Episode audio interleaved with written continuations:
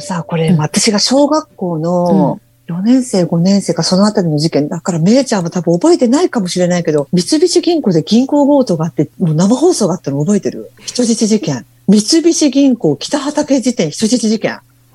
かんな、銀行強盗？もうね、銀行強盗も、丸2日間よ。丸2日間犯人が籠城してて、人質約40人か50人ぐらいを立てこもってたのね。うん、事件の概要からちょっと、うん、お願いします。なんかね、なんかね、もうちょっと、私本当にからずっとテレビ見てたんだけど、うん、梅川明義っていう30歳の犯人が銀行強盗して立てこもってお金出せって言うんだけど、もう猟銃を持って威嚇発砲しながら銀行に入ってくるね。三菱銀行、大阪、大阪で北畑地区支店って、バーンバーンって打ちながら来るのよ。で、バーンと袋を出して、銃数える間に5000万円詰め込めって言うのよ。5000万円入れろっていうのね。で、そこで一人の、一人のなんか銀行員が、とっさに電話を持って、110番通報か何かをしようとするのよ。そこでバーンって殺しちゃうのに、まずそこで一人殺すのよ。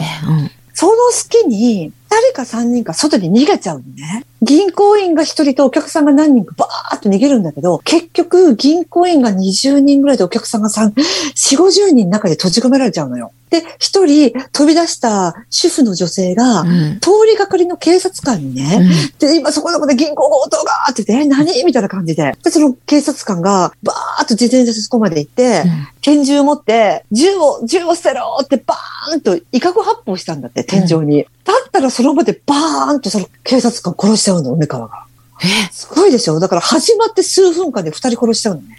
で、そうしてる間に、あの、非常ボタン、ピッてボタンも押すし、うん、で何人か外に逃げてる人質が近くの家に逃げ込んだり、うん、で110番通報したりで、わーっと警察が集まるのね。あ、これシャッター閉める前かな？うん、シャッター閉める前に、あの、通報を受けた警察が入る、そ、そこでまた警察官撃たれて死んじゃうのよ。防弾チョッキ着てたのよ。防弾チョッキを着てたんだけど、うん、もう慌てて当時着てたから、うん、ちょうどね、その隙間に銃弾が入ったんだって。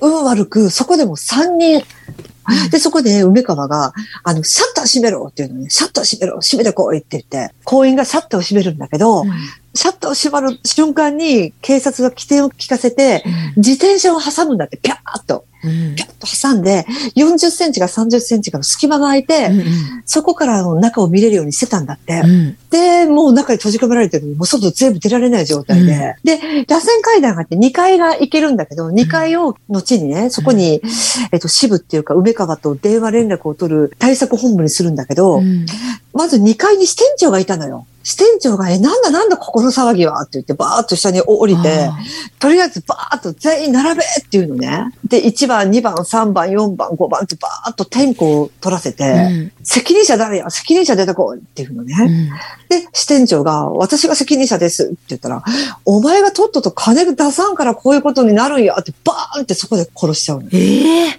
もうそこですでに4人ね、1番から何番まで天候を取らせて、とにかくね、あの、銀行員にはもうほんと暴君のように振る舞ったんだって。お客さんにはそうでもなかったらしいのね。うん、まずちっちゃい子供を連れてるお母さんに、うん、僕ちゃん何歳やと、あ、何歳です。じゃあ僕ちゃんも帰っていいでって言って逃がしたり、この中で病気のやつおるかって、病気のやついてたら手あげ、みたいな感じで、一人女性が私妊娠してますって言ったら、じゃあ帰っていいでと。で、それ以外は全部残したんだって、もう40人、40人以上。で、とりあえず銀行員はめちゃくちゃで、あのね、全裸にしたのよ。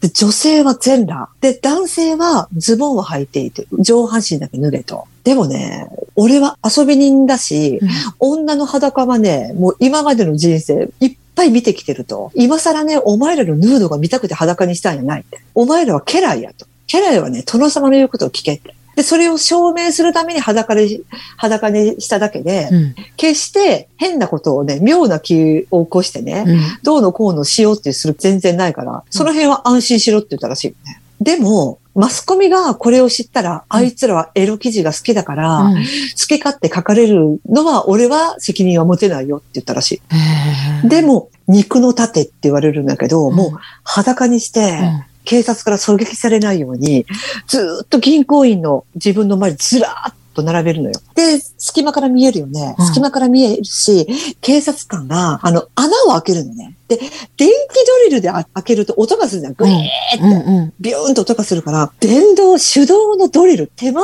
しドリル、グリグリグリって回すやつで、もうほんと数ミリの穴を開けるのよ。で、そこからね、梅川明義の、あれを見てたのね、様子を。うんだったらもう裸の行員がブワーッと周りを囲んでて、全く手出しができない状態だったんだって。うん。ラジオを差し入れろとかいろいろ要望があって。うん。で、ラジオとか差し入れたらしいのね。うん。で、だったら、なんか、秋吉っていう名前がね、昭和の昭に美しいなんだけど、ラジオが、てるみって呼んじゃうのよ。てるみってそれで俺は秋吉じゃ、てるみやないとか言って怒ったらしい。あでも本当に入ってると怖いじゃん。もう本当に怖くてもうビクビクしてて。とにかくなんか、食べ物を要求する。高級なものばっかり要求するのね。あ。うん。サーロインステーキとか、ワインとか、ビールとか。でも警察官は、とりあえず、睡眠薬を粉々にして、うんビールとかワインとかステーキに入れたんだって。でとりあえず味見をしてみたんだって。だったらもう全然ダメ。もう苦いし、これはね、犯人に気づかれると。うん。これはもう、もう、睡眠薬はやめておこうってなって、睡眠薬抜きのものをちゃんと送ったんだけど、うん全部ね、人質に毒味をさせるの。ああ、さすがだね。すごい。全部毒味をさせた後に食べるのね。うんすごいでしょ？それも全部人間のバリバリケード作って。一人、行員が流れ玉に当たって、うん亡くなってない行員も何人かいるんだけど、あお前生前生意気やとか言い始めて、うん行員に、うん男性行員。そこの倒倒れてる行員にうん、パッと自分の持ってるナイフ、うんナイフを出して、とどめさせって言うんだって。とどめさせって。いや、ちょっと待ってください。もう死んでますって言ったらしいのね、その人が。死んでないのよ。死んでないけーど、うん死んでますって言わないと、とどめを刺さないといけないじゃん、自分が。うんうんいや、もう死んでますからって言ったら、じゃあね、耳そいでこいって言うのね。え？耳そいでこい。死んでたら耳うんそげるだろって。死んでないなら耳そいでこい。だったら、その行員ね、うん上司だったらしいの。うんその倒れ、てた行員が。うんで、だったらその上司が、大丈夫だ。そげって言ったらしいの。うっそ大丈夫。きれい。そげと。で、自分は声を出したら、生きてるのがバレたら、お前生きてるって嘘ついたな。さっき死んでるって言っただろうって言われるじゃん。だからもう絶対声を出さなかったらしいの。で、その部下は泣きながらナイフで耳を削いだのね。うっそーすごいでしょょで、後々その耳を削いだ、削がれた行員さんは、まあ、命は取り留めたんだけど、その時にね、うん。血で、血文字でダイイングメッセージないけど、奥さんと子供の名前で、なんたら強く生きろ、なんたら強く生きろって書いたんだって。うん。でも、後から後から流れてくる血でそれ消えちゃったらしいのね。まあ、それは後からのその人の証言だったんだけど、うん。で、耳削いで、で、その耳を梅川に渡したらしいの。うん。だったら食べたらしいのよ、パクッと。で、ペットで、こ、これはまずいから食えないって。ああ、やっぱ頭おかしいんだね、相当。で、人質にね、俺は異常じゃない。道徳と善悪を巻きまいていないだけの人間だ。それを繰り返してたら言ってたらしいの。意味がわかんすない。ごいでしょえ、それで？あの、いろんなとこに借金してたのね、本人が。うんうんで、そこにね、返したかったらしいの。うん。で、銀行員に、うんどこ、誰と誰と誰に返してこいって言ったらしい。一応、梅川に銀行が貸し付けっていう形を取ったらしいのよ、そこで。もうそんなの無効だよ、もちろうんん。もちろん無効だし、うんそのお金は、後々全部回収されたんだけど、うん本当に銀行員お金持って返返しに行くの。すごいでしょ、これ。で、その間に、梅川清って犯人がなかなか分かんなかったらしいのね。犯人は一体誰なんだって言った時にね、梅川の友人で銀行強盗を持ちかけられた人がいたのよ。その人が名乗り出たから、うん梅川清っていう名前が分かって、身元が割れて、俺はテルミやないって言ったらしいんだけど、うんそれであの人はすごいお母さん思いだと。あの人は母親思いだよって言うから、お母さんを連れて行ったらしいの、警察が。しかもヘリコプターでお母さんを移送して。うんで、私もそれね、見てたんだけど、お母さんがこう、螺旋階段を上がっていく姿をテレビでず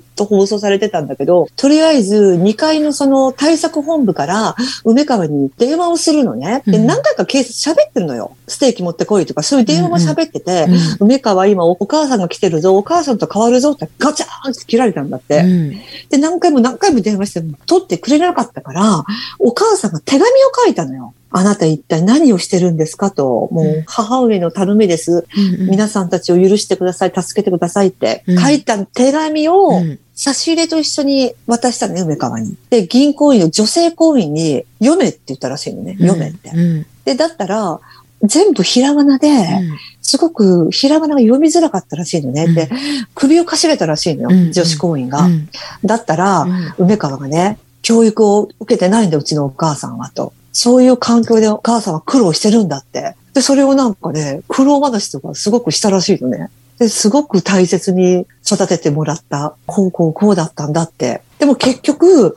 そのお母さんの手紙を読んで余計になんか怒っちゃったのよ。こんなお母さんにさせて、みたいな感じで。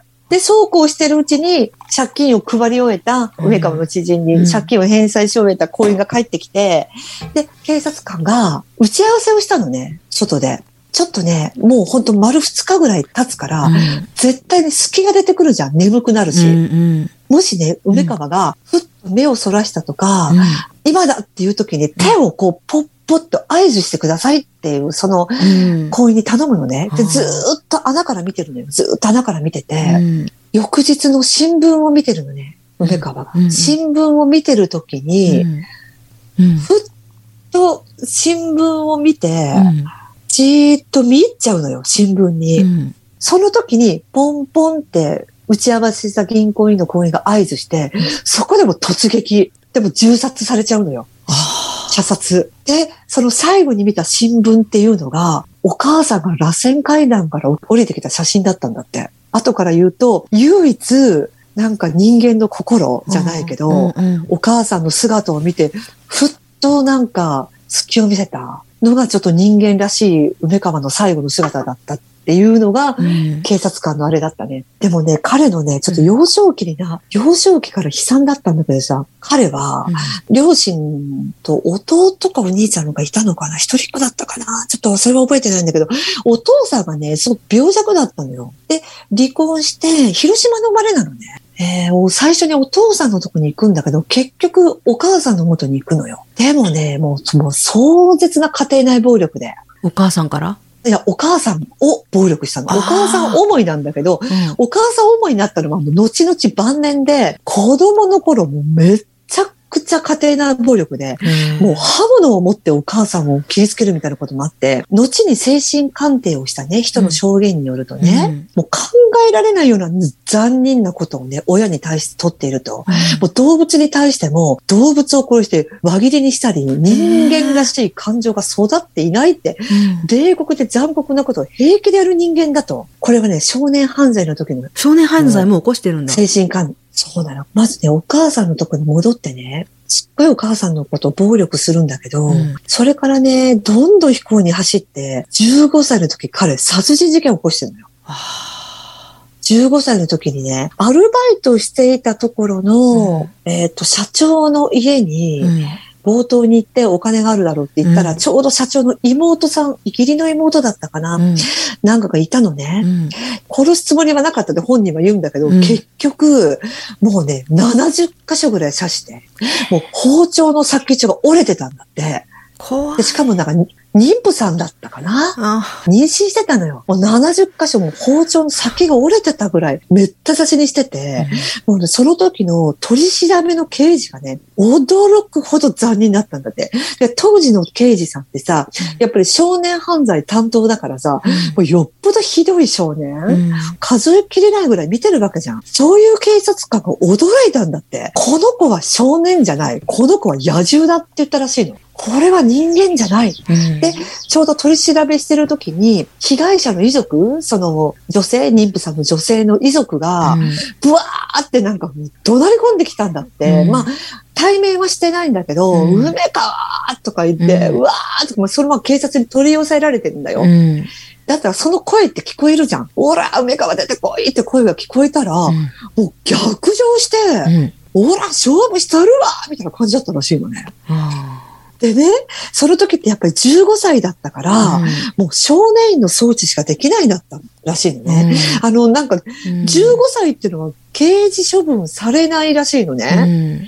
もう本当に1年弱で出出れるのよ。でね、その時の広島家庭裁判所が異例の声明っていうかうね、ん梅川が出所するときに、うんこの子は強制はできてませんよって。いずれ必ずこういう事件を起こしますって。こういう社会に出すのは絶対危険な人間です。ただ、15歳でね、うん少年であるがために罰せられるのが本当に心残りですって言ったら、言ったのよ。え広島の家庭裁判所が。で、その15年後に、うんこの三菱銀行北畠事件を起こしてるの。すごいでしょ。野獣だったらしい。人間じゃないって。プロの警察官からそう言わしめられた。でね、その、ドリルでほら、1センチぐらいの穴を開けたって言ったじゃん。うんそこからね、1枚だけ写真撮ってるのよ。これ有名な写真のその1枚しかないんだけど、うん。その写真めっちゃ後から見て、うん。それからね、何、1年後ぐらいに松田優作の探偵物語ってあるんだけど、まさしく松田優作のあの姿なので、私あれ思ったの。これってもしかして梅川昭美の真似をしてるのかな、松田優。本当に帽子かぶって、うんサングラスして、髪の毛パーマかけて、あのネクタイして、うん。本当にあの姿なの。梅川昭美って。松田優作の探偵物語なのよ。後から見てみてよ。本当にバッシーディ、バッバッシーディのあれだよ。で、でもね、梅川を、あの、モチーフにした映画があったんだけど、タトゥー入れ墨あり、主役宇崎竜道ね。私見てないの、この映画。でもね、やっぱりちょっと脚色してあるっていうか、うん全然内容と違うらしいんだけどね。うん。でも、未だに、うん。あの、三菱銀行北畠支店支店は、うん今でも三三菱 UFJ 銀行で、そのままの建物で今でも営業してるよ。もう当時、もう血も跡とか重厚な、もう、あの、リフォーム、中身は全部、全部ね、綺麗にしてあるけどね。うんあ、今あねの、、写真出したた。方とかね。あ、写見た？バッシーじゃない、うん。そのまんま、そのまんまじゃん。でしょ？松田優作の、だから私、あの時、松田優作のが後だからさ、うん。あれ？梅川清って思ったの？あ本当だね小学生の私が。いやねー、ちょっと、なんかもうちょっと詳しくどっかに書いてあるかな。なんか私、なんでこの人がこんな人なんだろうっていうこととか、病気かな？病気？つまりう、ん精神病？病気でなで、やっぱりね、子供の頃はすっごい親に暴力だったんだけど、うん。結局20代後半になって、やっぱりちょっと母思いになってきてね、この人。うん。で、で、おうん。母さんが一人暮らしをしてて、うん。たまに本正月会いに行って、うん。で、なんか近所の人に、なんか母をよろしくお願いしますみたいな感じで挨拶とかしてたらしいよ、彼。なんかね、雑貨屋を開こうとしたのかな？それで、その前はね、ホテル、ホテルじゃないよ。クラブのバーテンかなんかをしてたんね。それでちょっとお金を食べたのかな、うんそれか借金してしたのかな？雑貨やファンシーショップを開くんだけど、うん全然ダメで500万の借金ができちゃう。うんそれを返そうと思って、あの、北畠助に押し押し入るのよ。うんで、1000万円出せって言うじゃん。うんで、その1000万円っていうのは、500万は借金返済と。で、あとの500万は、お母さんがうん、これから生きていくためのお金って言ったらしい。へーそんなできるわけないんだけどね。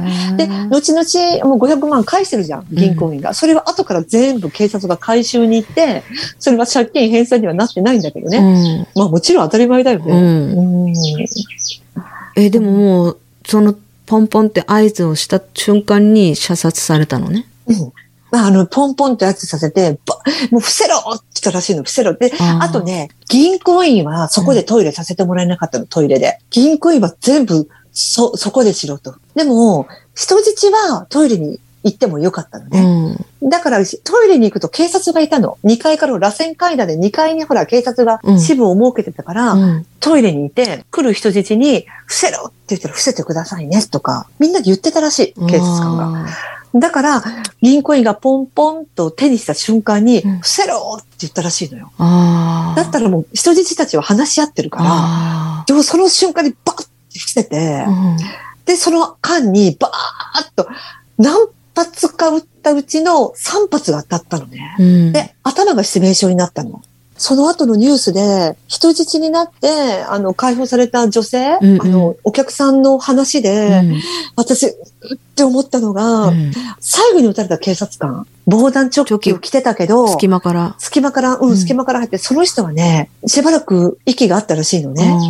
でもね、撃たれて虫の息なのにね、うん。立とうとするんだって。もう立ってね、捕まえようとするんだって。だから、その近くにいる人質たちがうん、畳んでいいから、撃たれるから畳んでいいから言ってたけど、もう捕まえないといけないって思っても言葉は出なかったらしいのね。うんもう声は発さなかったらしいの。うんただ、もうずーっともう立って、膝をついて、うんこう、もう銃をこう構える仕草をずーっと取ってたんだって。うんでもね、立派な警察官でしたって言ってた。人質さんが。あの人はね、ほっとり立派な警察官やったよって。うわ人質事件とかね、今はもうあんまり聞かないけど、確かに。だって絶対そんなの捕まるもん。無理だ。うん身代金人質事件なんて、そんな、お金取って逃げた犯人なんて今まで一人もいないし、そうだね。うん日本の警察は本当にすごい、すごいし。でもね、日本の警察、すっごいっていうのと、ああ、ちょっと、職務怠慢で大変な惨劇になったっていう話もあるから、それはまた次回に持ち越しね。あ、本当？職務怠慢は埼玉ストーカー事件と、うん。あとね、姫路？女性殺人事件と、うん。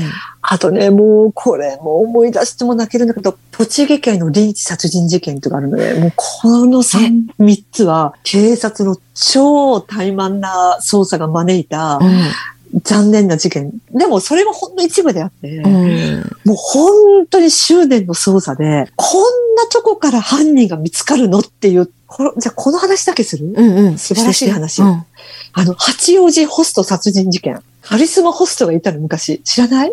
ホスト、ものすごい有名なホストだったんだって。なんて名前だから、古田、土田さんだ。土田さん。結構年配40ぐらいになってたんじゃないかな、当時。もうすっごいカリスマだったんだって。んで、歌舞伎町でやってたのか、最後に八王子かどっかでホストをする、ホストクラブにいるんだけど、うん。経営者だったのかな、うん。もうめちゃくちゃ偉そう、偉そうな感じで、やっぱり、ね、評判が悪かったんだって、お店のホストさんからは。うん。もう憎い、殺したいっていう人がいっぱいいて、結局ホスト2人から殺されてるのよ。で、もう3年ぐらい見つからなかったのね。ね。